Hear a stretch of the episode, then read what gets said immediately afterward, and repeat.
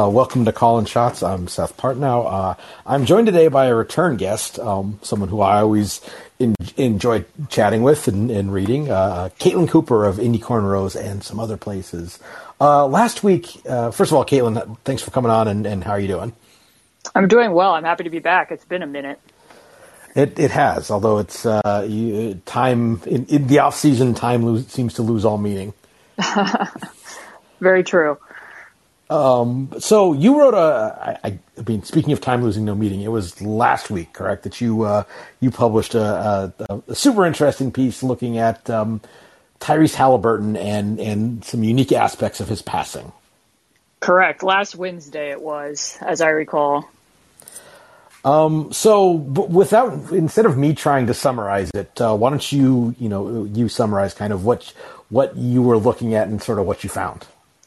Yeah, so basically, pretty shortly after the Pacers acquired Tyrese Halliburton at the trade deadline, like I had done research on him in order to write, you know, hey, the Pacers made this trade, but not even I, I don't think, was expecting how often he would leave his feet as a passer. So the first, very first few games he was playing, I was like, wow, he's he's leaving his feet all the time. And in the back of my head, I'm like, that's going to be a really cool article to to track that and see what happens. But, you know, covering a beat, there really wasn't time during the season for me to get to that. And with the way the Pacers offseason has gone between, you know, the Ayton offer sheet and other stuff that they've been involved in, I kind of had to wait until, you know, after summer league to really dive into it. So basically what I did is I went back. He played 26 games for the Pacers, which equates to about, you know, 930 minutes.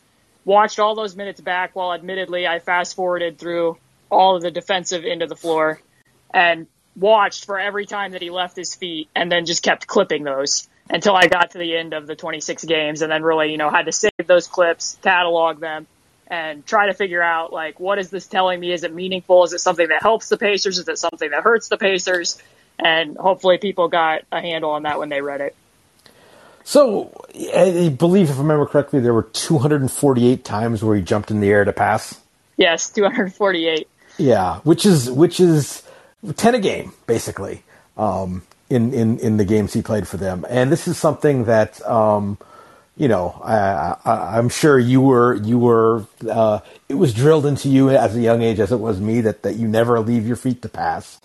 Um, why is he able to do it? Well, first of all, I mean, I'm I'm, I'm bearing the lead a little bit. Uh, he's very good. He's very effective when, when he actually gets in the air and, and, and looks to pass.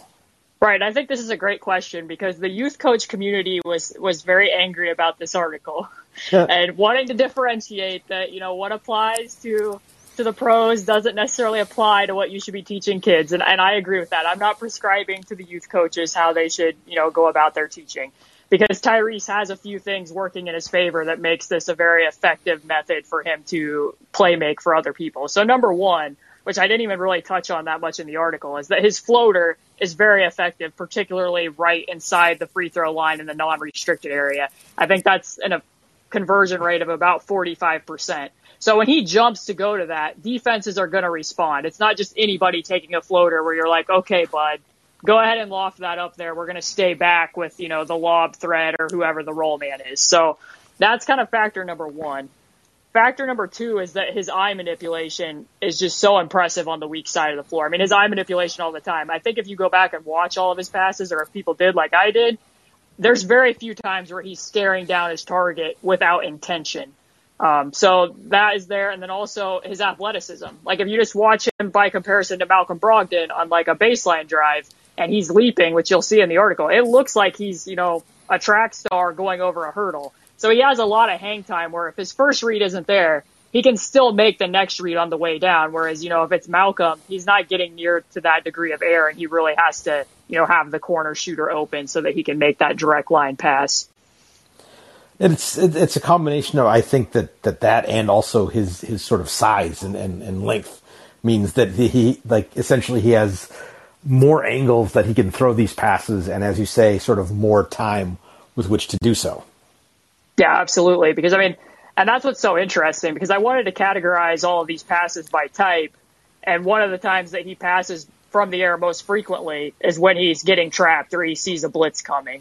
So yeah, he has, you know, this really lanky wingspan. He's also bigger for his size at the point guard position, but he also wants to get you know, gain height in those situations so that he can get the ball out very quickly and very easily. And, and that shines through a lot when you're watching it. In fact, when I track those, when he does a jump pass against a blitz, he never turned the ball over.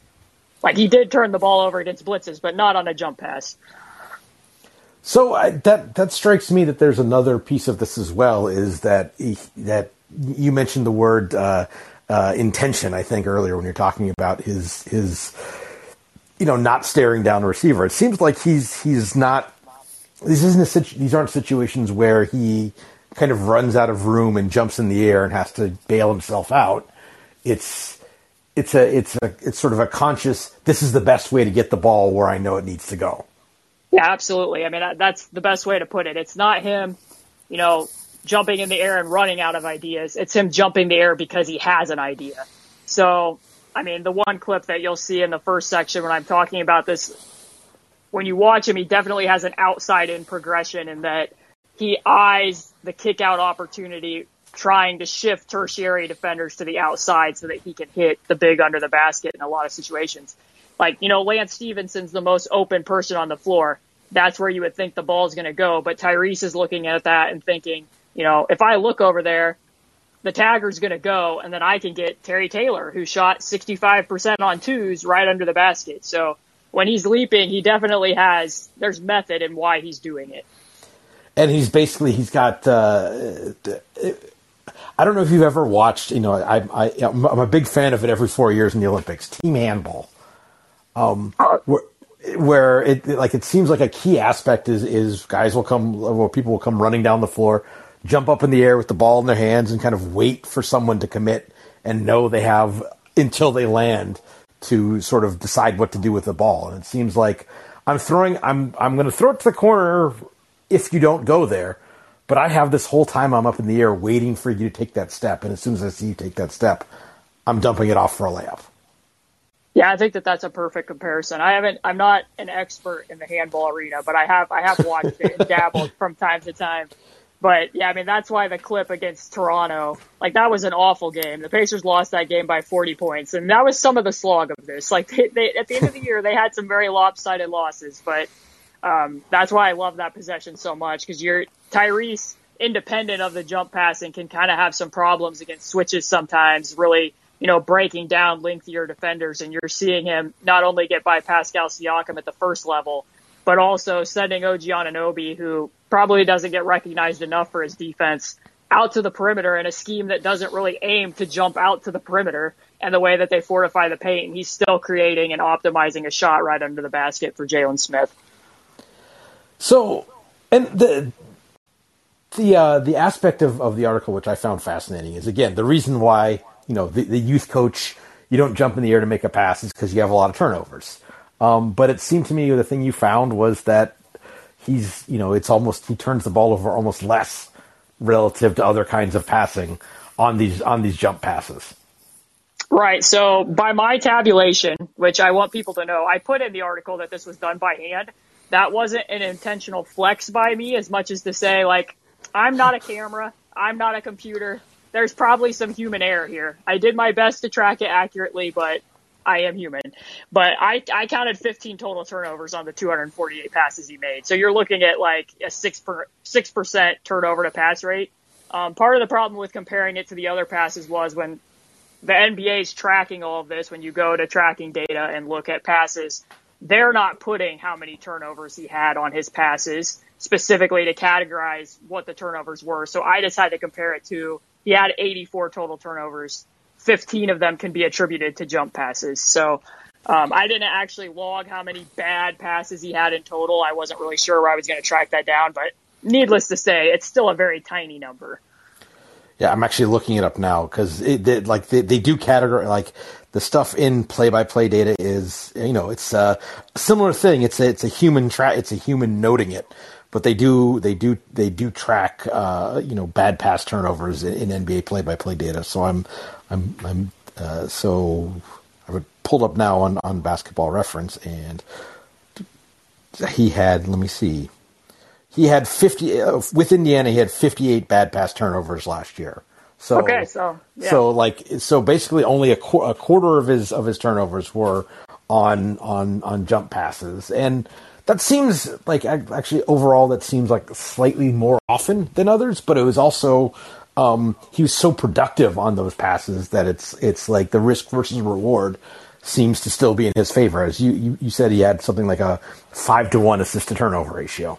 Right. Yeah, seventy five assists to to fifteen turnovers. So and these aren't uh, these aren't you know a lot of people who who end up with uh, with really great assist to turnover ratios. It's because they're never taking risks, and I don't right. think we can. I don't. I don't think we can. We can say that that that that someone uh, employing a lot of jump in the air and make a decision passes is not taking risks. Right, and that's that's a good point too. Because I mean, sometimes this is why assists can be like a fickle stat. I mean, because there's a difference between throwing a pass to somebody, you know, coming off a pin down and you don't have to do any manipulation. There's nothing to it. You're just passing to them out the three point wing and, you know, manipulating out of the pick and roll and doing some of the stuff that Tyrese here is doing. Like some of the assists count a little bit more. Like in, in as you say, these are these are situations where he is he is either passing a guy open or or just getting him open with his you know, this is the essence of playmaking essentially. Yeah, exactly. Yeah, I mean, optimizing the possession completely. So you mentioned earlier, and I'm glad you brought that. You, you, mentioned kind of the pain of uh, of collating this manually. Um, I get I sort of get asked all the time about uh, by by coaches and, and, and people at, at sort of lower levels of basketball than the NBA, where we're not you know the the the uh, the tracking data is not available, and you still want to gain a lot of these insights and and uh, you know you can still you can still do these things. It's just uh, it's it's uh, it, it's little more little more blood sweat and tears to do it. Um, this is the kind of thing that you do a fair amount though. I mean maybe not as numerically focused as this in this case but sort of that intersection between you know film study and analytics is is always a, an interesting area to me. So I don't, I don't know if I have a question here. Just you know, if you have if you had thoughts or comments, sort of on that aspect of things. Yeah, definitely. I mean, I've done this. What you're saying, like I would say, with the numbers, probably three or four articles. Probably the other most notable one that I can remember doing was during the hiatus. I had a lot of extra time, and I had noticed that Nate McMillan had kind of started letting Sabonis grab the ball off the rim and do point Sabonis things. And I wanted to track and see like how much does it actually affect the team when a center is bringing the ball up the floor? Like, are you actually getting into offense quicker? What's the impact there? So I basically had to watch all of his defensive rebounds that year, which I think was like 1,200 defensive rebounds to see if he actually pushed the ball. And in, total, it only ended up being like 40 possessions. So, you know, you can sit there and just click that link from NBA.com and watch the defensive rebounds. Like, yeah, it was time consuming. It was somewhat tedious, but I've never done anything quite like this. Um, because there's no link that you can click and just be like, hey, show me every one of Tyrese Halliburton's passes. You can click all of his assists and you can click all of his turnovers, but that's not telling me what's happening on possessions that don't directly lead to that. I needed to see it all if I was going to, you know, really contextualize what I was seeing on the film. So, yeah, at first I was like, this is only 26 games. I mean, I'm not having to do it for a full season. That won't be so bad. I got to about game eight and I was like, oh, I don't know if I can continue on. The journey is getting arduous, and I, I about wanted to bail, especially when I saw the clips like really piling up. I'm like, is my hard drive even going to handle this by the end? And am I even taking in information anymore? But I knew from some of what I was seeing that the payoff was going to be there, and obviously I hoped that the numbers were going to reflect that. And if they didn't, I would have written a much different story. But um, fortunately, what I was seeing with my eyes and what the numbers bared out were both right in lockstep. So does this lead to like, you know, um, the balance of sort of the time consuming, the, the time consuming nature, and and the insight being sort of worth, worth the the effort? Um, you know, you're you're someone who has, uh, you know, the the mind of a coach to some. Uh, I, I would say like. Is there any advice you'd give to you know sort of whether it's a high school coach or a college someone someone working at a level of basketball where you do have to you know analog it a little bit in terms of the kinds of things and how one might, you know, gain insights. I mean, you mentioned earlier that this isn't perfect. Your count might not be perfect. I don't think it has to be because it's, it's, you know, we've certainly learned something interesting, even if you're off by one or two in, in a certain area. Yeah. I mean, when I was on, I was on Sam Vecenie's podcast Game Theory probably two weeks ago, and I kind of already knew that I was going to be writing this, and we were both talking about Tyrese at the end of it, and he was sharing his insights on why he thinks Tyrese is such a special passer, and I was kind of talking about what I had seen from the outside in stuff and how a lot of this applied to Ayton, and um, he had mentioned that during the pre-draft process that a lot of people were like, you know, this is never going to work in the NBA. Tyrese can't do this at the NBA level. Like that's going to be a bunch of turnovers and whatever. And it turns out that being like this unique mover and doing things differently actually, you know, can bear out, especially even against like what I said before, a, Raptors defense that, you know, I'm not saying that they're purposely giving up corner threes, but they are somewhat willing to live with funneling shots to role players because of the way that they fortify the paint. That maybe that there is this loophole that a player like this can address. Um, I have not searched the NBA all over to see how many other players are doing this. One off the top of my head that I know that I've seen do this. Um, was Trae Young in the play-in tournament game against the Cavaliers, and it was it was super effective because he comes out. He had a very slow start in that game, as I recall, and he comes out in the third quarter, and the Cavs are still switching out onto him. So Jarrett Allen switches out to him on the perimeter. He shakes him at the first level, and then Evan Mobley's closing to him at the rim. So Trae Young, like Tyrese, purposely jumps gets Evan Mobley to commit to him and then uses a bounce pass like what Tyrese does that I think is so special to get DeAndre Hunter a shot, a shot under the basket. Um, they are somewhat similar archetypes, not exactly, where I think, you know, if you have a player like that that you're coaching, that maybe you don't see it as so black and white about what can work and what what won't. Like if you have somebody with this degree of special talents, I say let Tyrese Halliburton live. Especially, you know, I think that the biggest differentiator there is is if you have somebody who can make these decisions on the way up, that's what you're aiming for, and that's what Tyrese does so well. Just hearing hearing your description of it, the other player that that pop is funny, just because you you, you uh, who's the player who always comes to mind if you talk about Trae Young is Luka, but it's it's you know from a it's a different physical movement, but but sort of his sort of slow euro is, is almost a very similar kind of kind of kind of situation to what what Halliburton is doing.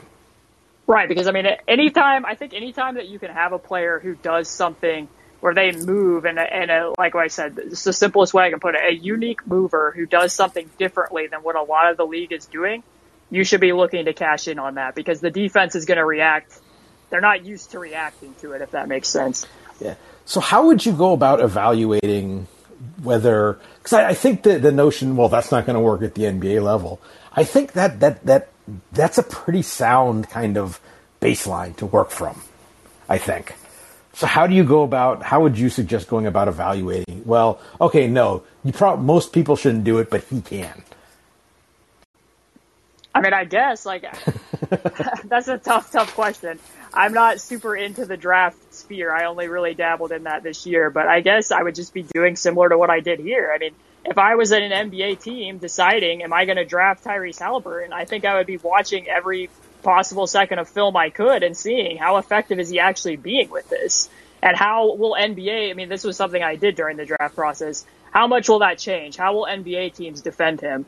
Um, I think that it was reasonable if you believed in his floater at Iowa and you saw him in pre-draft stuff to think, hey, the threat of that floater might be enough that we don't really need to care if he's going to jump on these passes around the basket and be making like, I mean, it's like I said, it's a choice almost between emotion and reason when you watch him. Because if you just think of a lot of what he does independent of Tyrese Halliburton, your, your head really struggles to fathom it. Like, I really could not think when I was going through these clips of how many times I had seen somebody make a bounce pass from the air. And yet it works. No, that, that, that makes sense. Um,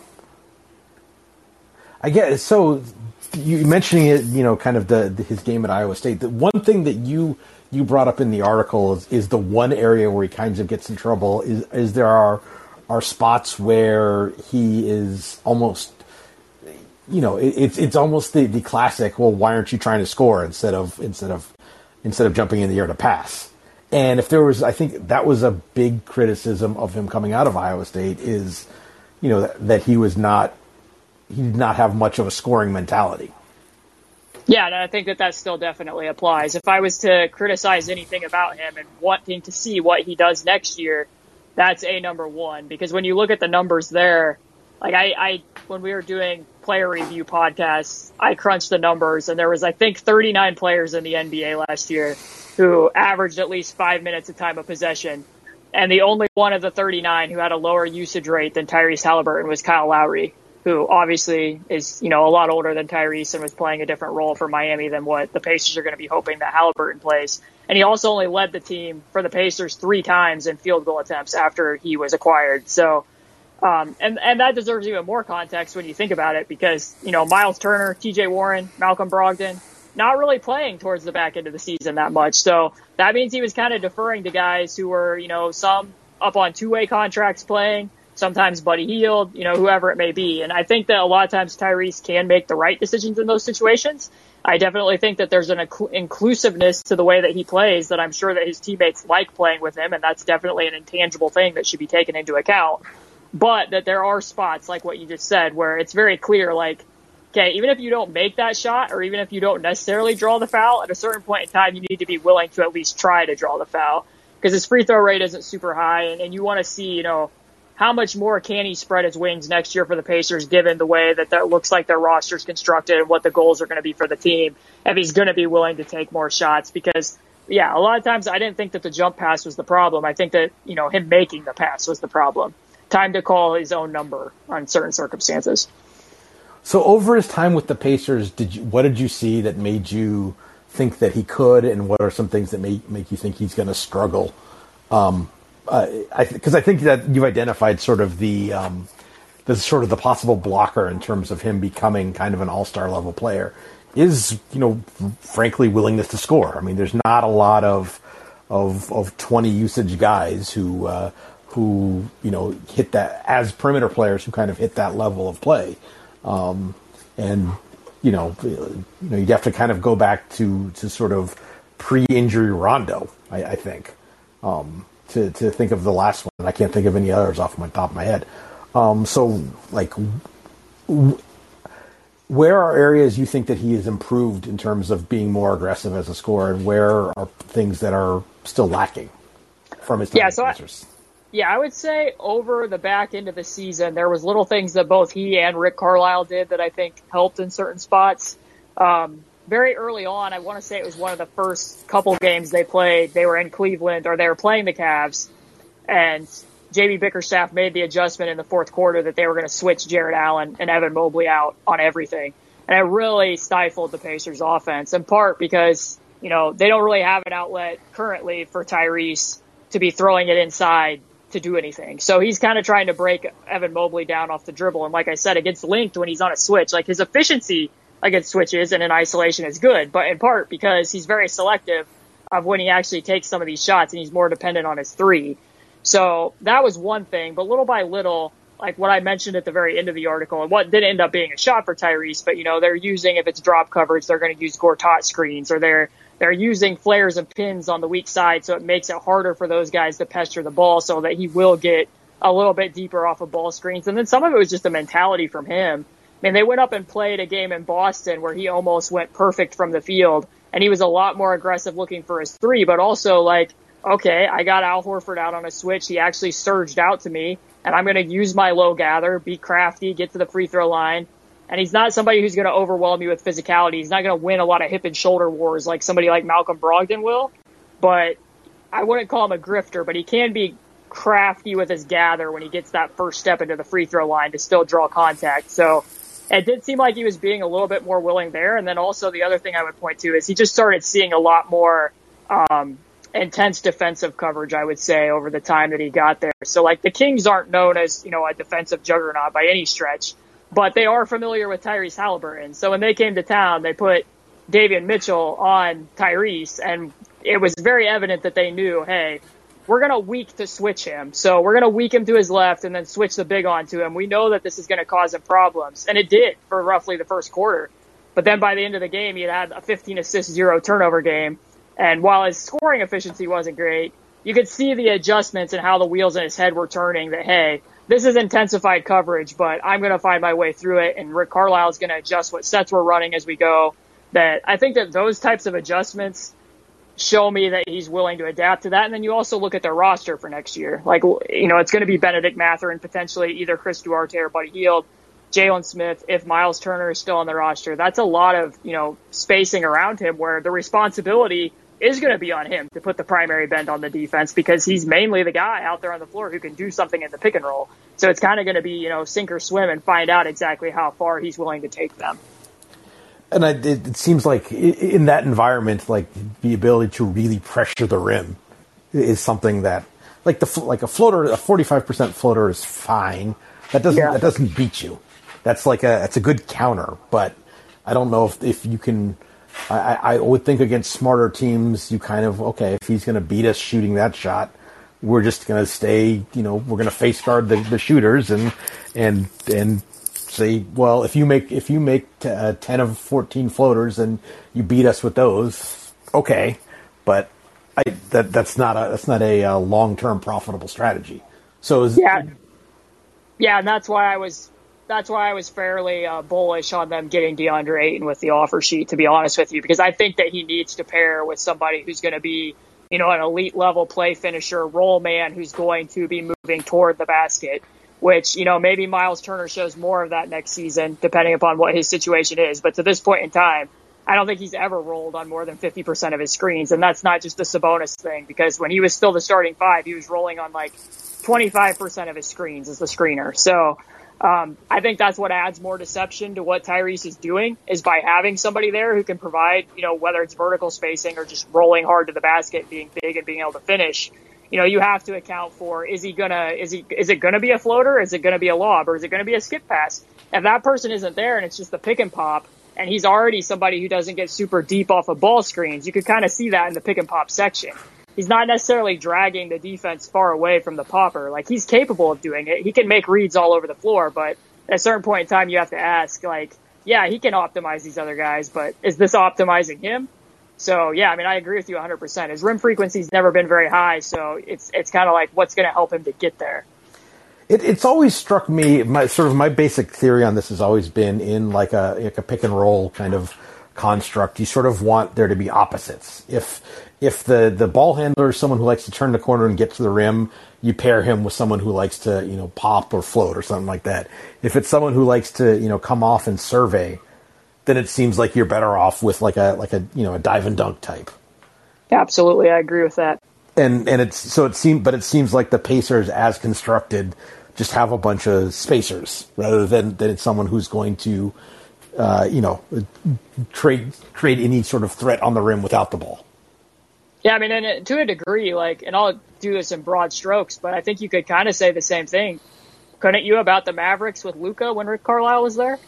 Um, there wasn't really necessarily a big who was going to put a lot of pressure on the rim in that situation either. It was kind of sur- surrounding Luka with you know spot up threats and not a lot of secondary ball handlers. So it's I mean, that was similar. Dwight Powell basically. Like that was I think yeah. that was he was sort of the best option they had on that, and and and I think that's part of part of why Dwight Powell was always such sort of a a safety blanket, maybe beyond his what his sort of overall like skill and talent level might suggest yeah, that's that's kind of you know Isaiah Jackson's developing into that role off the bench. I mean, assuming that again that Miles Turner's back, he'll be off the bench.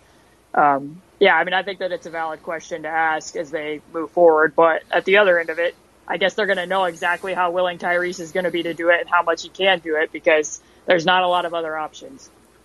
It's, uh, it's a little, little bit of force feeding here.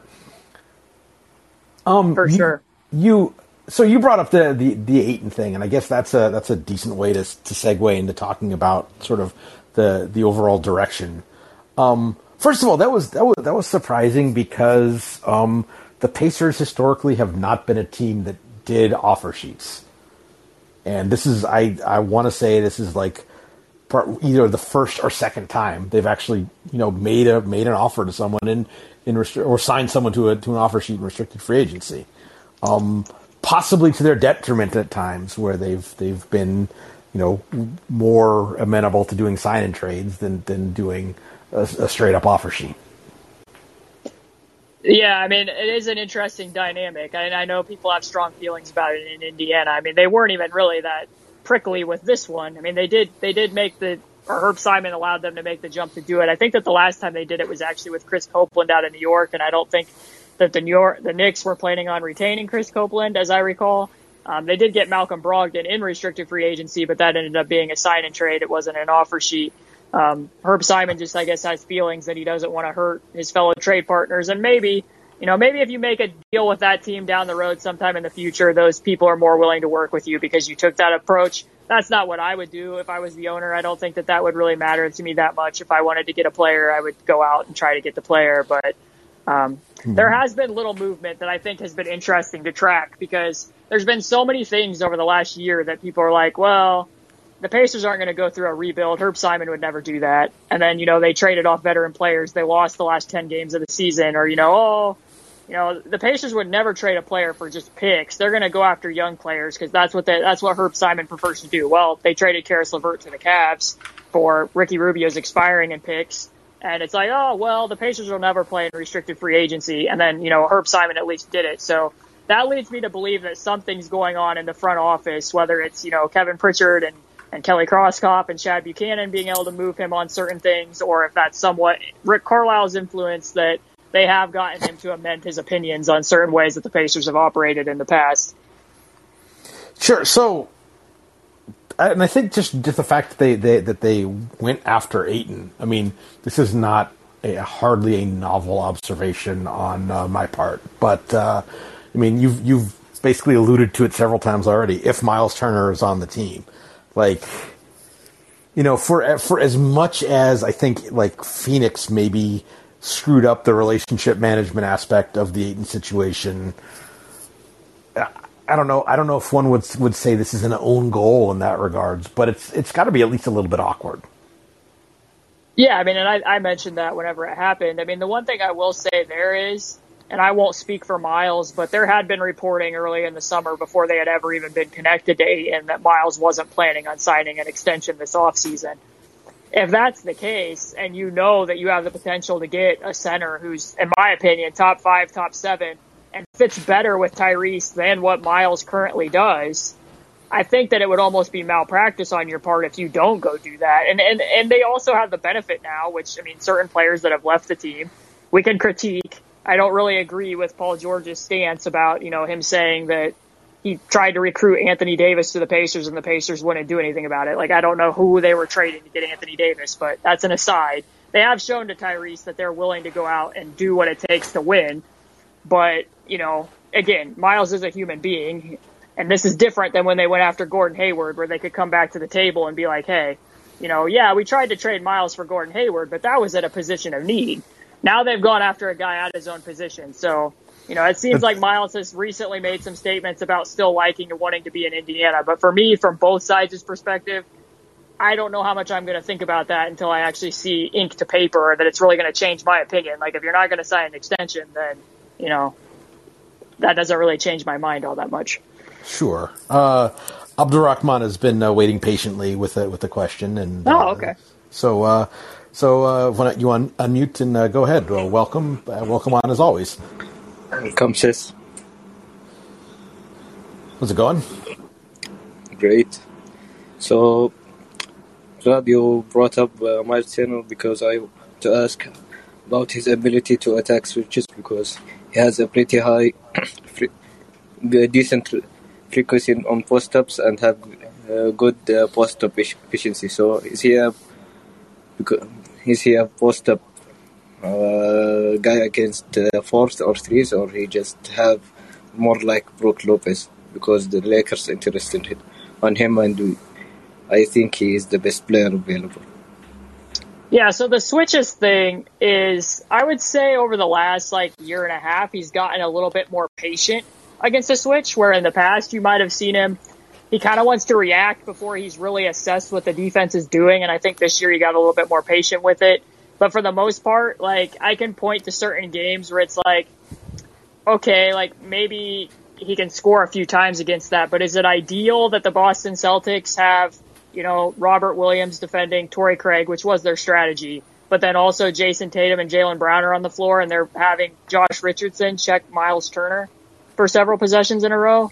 I, I don't know that that's necessarily what you want. It's almost like Ime Udoka was kind of baiting that matchup to try to get, you know, the Pacers to go to that. Or, you know, there were times up in Chicago where the Bulls would check him with DeMar DeRozan rather than a big. And, you know, if, if he scored on some of those. I, I, I sort of great, feel like but- that's that's that's an ultimate kind of that's a, that, that that is a signal right there. It's like, yeah, we're gonna put like you know whatever else you want to say about Demar Derozan, uh, he has struggled against bigger players as a defender. It's fair to say. If you want to go back to, I want to say the 2015 playoffs, if I have that right, when they lost to when the Raptors lost to the the the, the Nets. The reason, main reason they lost is uh, Joe Johnson just took him took him to the woodshed for the entire series.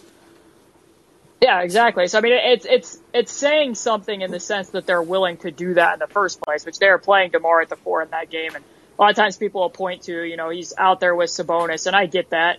Um, most teams are going to guard Sabonis with their five rather than Miles, but um, even before Sabonis was started, the starter, you could point to certain games where you know they'd be in Utah, and Rudy Gobert would guard Thaddeus Young, and Bojan Bogdanovic would guard Miles, or Ben Simmons would guard Miles, and Joel Embiid would guard Thaddeus Young. So it's not necessarily him having the opportunity to pull rim protectors into space if he's going to do that, if he shoots the three at a high enough clip.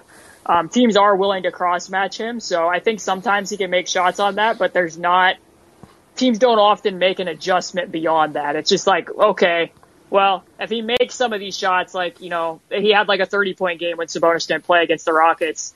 They blitzed and did not tag him on the roll, and then they switched their small guys onto him in the post. He scored, he played well, but like it didn't, as the game went on, they didn't change anything that they were doing. So that's kind of the one thing that if he is back on the Pacers and if he does produce at a higher level, I'll be very intrigued to see how he reacts once defenses more start reacting to him because I haven't seen a lot of that to this point. So it's interesting. You you you were I mean you were you were bullish on the the possible fit with Ayton, and yet a lot of your description of of sort of Turner's post up game uh, kind of meshes with like frequent criticisms I've had of Ayton. It's which is in terms of well I, I I've got the ball I'm sort of open I'm just going to shoot regardless of who's of who's covering me and like you know Ayton is is a better shooter than a better has better touch from sort of those intermediate areas and around the basket than Turner does, but still, uh, you know, in terms of taking advantage of size mismatches, that's I think that's been a pretty frequent criticism of Ayton over his career. Yeah, I mean, I, that definitely showed up in that series against the Mavericks at times. I mean, I think that you want him to play with more consistent force. I think that's the word that I would use Yeah. most, but, you know, he at least has the hook shot to rely on. And what I watched when I was doing my film study on him is, is there's not a lot of teams that are willing to switch against him. And that's kind of the difference.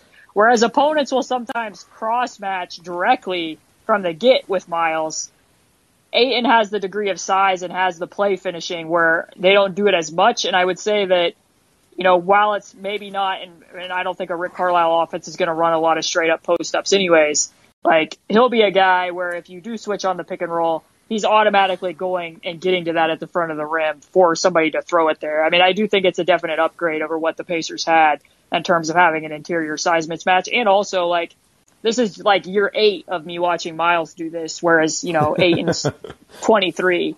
So I think that, you know, maybe if he's in a different situation where, you know, it's not a contending team and he would have been playing with Tyrese and the Pacers, maybe some of that areas of his game blossoms a little bit more in a different environment where as maybe, you know, as you're continuing to watch Miles, maybe that is more just what he is at this point in time. Sure. So that that seems like the biggest sort of domino yet to fall for the Pacers is the disposition of of Miles Turner. Yeah, I mean, I would say so. I mean, they did show that he had his camp in Texas and Rick Carlisle was there. It kind of is reminding me a little bit of what the Victor situation was after they left the bubble and that it's probably at this point, unless the Lakers are going to be willing to include that second pick, I don't really know how many teams there are with how many have addressed their center position. Like in the past, you could point to, hey, Minnesota's had interest for about a year, but you know, now they've traded for Rudy Gobert. Or, you know, other teams have drafted centers, like the Hornets drafted Mark Williams, or you know, what other teams have been linked to him. Don't necessarily have as big of a void there as what they did a year ago. So I could see a situation where both sides might think, hey, it's to our benefit to stay in this marriage a little while longer. And even if you aren't going to sign an extension, you know, maybe you recoup some of your trade value. Maybe you get more suitors. And, you know, he does have incentive to play well. He's entering a contract year. So um, the Pacers do have that working in their favor. So what do you, so I think that gets to a sort of a broader, like, what does the Pacers season look like this year? Um, is this a? It doesn't seem like a roster that's really ready to push for for a playoff or even play-in spot. But as you say, uh, you know, kind of for lack of a better term, tanking is not something that the Pacers have done, and it's certainly not something that I don't think that Rick Carlisle signed up for. Yeah, it's almost been somewhat of an interesting, I wouldn't say a shift completely on that, but when you heard them give interviews in Las Vegas, I mean, from the players to Rick Carlisle, it sounded like they know that this is going to take time, that this is a youth movement, that they're going to have guys and they're going to have room to let them play through mistakes. Um, I know that I had read an interview that Lloyd Pierce did with Alex Kennedy where he kind of mentioned like, hey, you know, we don't, we have, we got to put our own stamp on this roster. It's not an inherited roster. So being able to have young guys come in there, I mean, Rick Carlisle was on record at Jared Greenberg last year when they were playing the Heat, had asked Rick Carlisle like retroactively, if you had known that a team was going to go into a rebuild in your first year, would you have gone there? And according to Jared Greenberg, Rick Carlisle said no, but maybe now that he's in it and they have Tyrese Haliburton, who I know he thinks a lot of that, you know, the entire franchise does as a franchise caliber point guard. Maybe you're excited about what you get to build and, and you know, there isn't as much pressure there that you have to win now. Um, it just seems to me like their energy is very much like from the front office on down that they understand that this isn't going to turn around tomorrow, that this is something that's going to take time. And I do think that they have, like I mentioned before, um, shifted some of Herb Simon's opinions on what has happened just because of what we just saw them do. Like I said, they lost the final 10 games of the year with veterans sitting out at the end of the season. I don't think if you asked Pacer fans two or three years ago if that's something the Pacers would do, that many of them would have said yes. I, I think that uh, years on the deal has a way of uh, of making coaches more comfortable with true with, with that. Like it, like um, you know, there's been uh, I don't think we need to search that far to see situations where a team has, you know, gone a certain direction and yet they've just, they've still decided that the coach wasn't good enough. Now, Carlisle probably has enough gravitas that that's not not going to happen for him. So that that probably has a way of assuaging some of those concerns, right? Yeah, I would think so, especially given that you know I think that they're paying him like seven million. I'm trying to think what is. I mean, it was a big contract over the four years that they that they offered him per year. So I think that there's definite incentive for both sides to keep going. Sure. Um, so let's let's close up on this. I know you you are often uncomfortable, like since you're, you're you tend to be so focused on the on the Pacers. But you know, I respect your basketball mind enough to to ask anyway if there's sort of broader things you've taken away from this off season that you think that you're kind of expecting to see, you know, heading into next year selfishly, I think that my broader takeaway is that uh, I'm kind of personally hoping that these situations, whether it's with Donovan Mitchell or Kevin Durant or whatever else is going to happen with the Pacers and their cap space, get resolved because I'm just thinking back to last year where most of the NBA discourse for I don't know how much of the season surrounded Kyrie Irving and Ben Simmons and not a lot of the actual basketball that was going on. So I'm kind of hoping that wherever Kevin Durant's going to play is going to be decided, and wherever Donovan Mitchell's going to play is going to be decided, and we can talk about what basketball they're playing for whatever teams they're going to be playing for instead of constant, you know, trade request watch. Well, that is that is that is preaching to the choir. Um, you know, I think the the transaction game has its place, and and hey, it's uh, it's it's August, so that's that's that's the time and place for it. But yeah, I I um, the the really the the, the nadir of it for me was I think pregame game six of the finals. Suddenly, there's a, there's an on-court report about what the Kings are going to do with their draft pick. Oh yeah, and it's just like, why? Yeah, what? Yes, what are I we commented, doing? Yeah, they're on the parquet of TD Garden, and the Pacers were mentioned about that because potentially wanting Jaden Ivey. And exactly, it's like this is what we're talking about during the middle of the NBA finals. I don't know. Yeah. Well, hopefully I can uh, when when there is more actual basketball to talk about, I can have you back on and and we can uh, you know uh, see what uh, what's going on with the Pacers and and hopefully you know from from our standpoint as uh, as outsiders. Since it's probably fair to say the Pacers might not be the most interesting on court team this year, uh, that that you have a chance to you know take in kind of the broader league and give us some of your thoughts on on what you're seeing. Yeah, I mean, I, have I've heard that a lot. It was kind of funny. I've I've done a lot of podcasts over roughly the last two weeks, and I keep telling people I was really getting dusty over about six months there. I didn't hear from anybody because nobody wanted to talk about the Pacers, and then between Ayton and the Lakers and and other stuff, people wanted to hear about the Pacers again. But yeah, I've had a lot of people advising me that I need to start covering other teams. well, no, I wouldn't say covering other teams, but uh, but again, I think you you've and I've told you this privately is that you know I think you you uh, you're overly reticent to talk about teams that you're not as expert on as the as the Pacers when like your your eye is astute enough that I don't think that I don't think you would need to watch every jump pass that Luka Doncic to have intelligent thoughts on the on the Mavericks. I'll put it that way. I hold myself to a high standard. Well, that that in itself is good. Um, uh, you know, uh, before I let you go, you want to uh, tell the folks where they can, what you're working on now, where they can find you?